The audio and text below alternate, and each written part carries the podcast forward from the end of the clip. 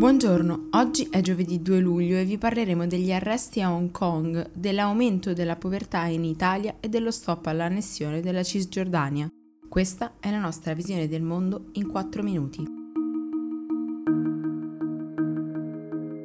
Nel giorno in cui Hong Kong celebrava il ventitresimo anniversario del passaggio dal controllo britannico a quello cinese è entrata in vigore la nuova contestata legge sulla sicurezza nazionale, in migliaia sono scesi in piazza per protestare e centinaia di persone sono state arrestate. Le accuse variano da disordini e partecipazione a manifestazione non organizzata fino a violazione del nuovo provvedimento. La polizia ha usato gas lacrimogeni, spray al peperoncino e cannoni d'acqua per disperdere la folla e i giornalisti. Gli agenti hanno sbandierato drappi viola per avvertire i manifestanti che qualunque simbolo, coro o slogan che inneggiasse alla secessione avrebbe portato a una condanna penale e nel porto di Vittoria sono transitate chiatte con scritte rosse e gialle che celebravano la legge. Nel frattempo, Zhang Xiaoming, un rappresentante di Pechino, ha definito la norma un perfetto regalo di compleanno per Hong Kong, un punto di svolta per il suo sviluppo. Anche la governatrice Carrie Lam ha brindato al momento, definito il passo più importante nelle relazioni con la Cina dal 1997. Ha poi precisato che il provvedimento non punta solo a punire, ma anche a scoraggiare e ha detto che non tutti i diritti umani sono assoluti.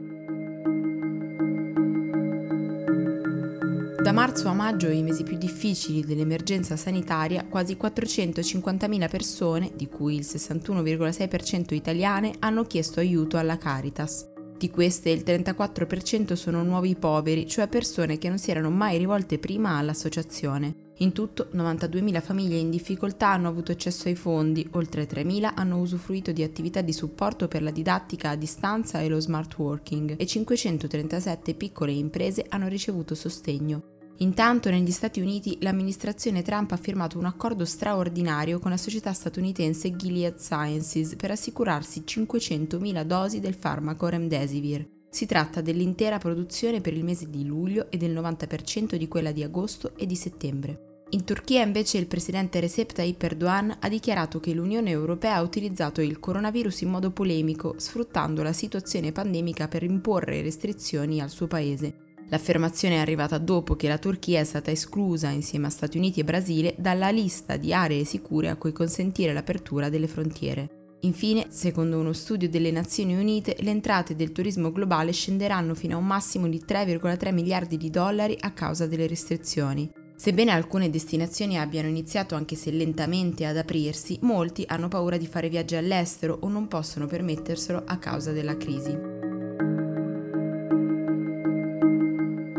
Dopo settimane di annunci, ieri il governo israeliano non ha dato inizio ad alcuna annessione della Cisgiordania. Dopo l'incontro tra il primo ministro Benjamin Netanyahu, l'inviato della Casa Bianca Avi Berkowitz e l'ambasciatore degli Stati Uniti in Israele David Friedman, il premier ha dichiarato che l'esecutivo sta lavorando alla questione della sovranità e continuerà a farlo nei prossimi giorni.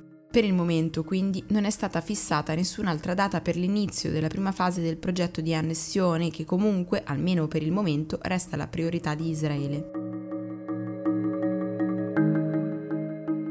Per oggi è tutto, da Antonella Serrecchi e Rosa Uliassi, a domani.